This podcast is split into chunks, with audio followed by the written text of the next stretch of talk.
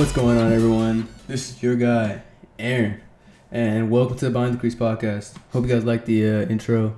It was made by my uh, good friend uh, Joe, and um, I'll give his uh, link in the description. SoundCloud account. He has some fire music, so uh, go check him out for any uh, EDM music or any type of music. So go check him out. So if you're listening, um, welcome to the Behind the Crease podcast. Um, first off, my name is Aaron, and I'm a hockey player who, like many of you, love the game. And I just want to say, if you're listening to the trailer for this podcast, I want to say, first off, thank you so much for listening. And I wanted to start this podcast because, first, I, I love the game of hockey and I just love to talk about hockey. The goal for this podcast is to cover everything that's going on in the NHL right now. And I know right now we don't have that much news due to the coronavirus, but uh, once we get back into action, I'm going to give you guys the best and daily news what's, what's going on with the NHL. So uh, I promise to give you the latest updates on your favorite team, player, and prospect.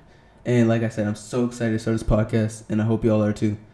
So the plan for this podcast is to release two episodes every week, and I hope once we get this podcast up and running, we can get interviews, hopefully with like players, coaches, trainers, and writers. So make sure to follow the Behind the Crease podcast on Instagram, because I'll be really active on the app. I can't wait to start talking hockey with all you guys and girls, and I hope y'all are gonna enjoy it uh, from a player's perspective. Um, feel free to message me about anything through the podcast socials such as Instagram, Facebook, Twitter, email.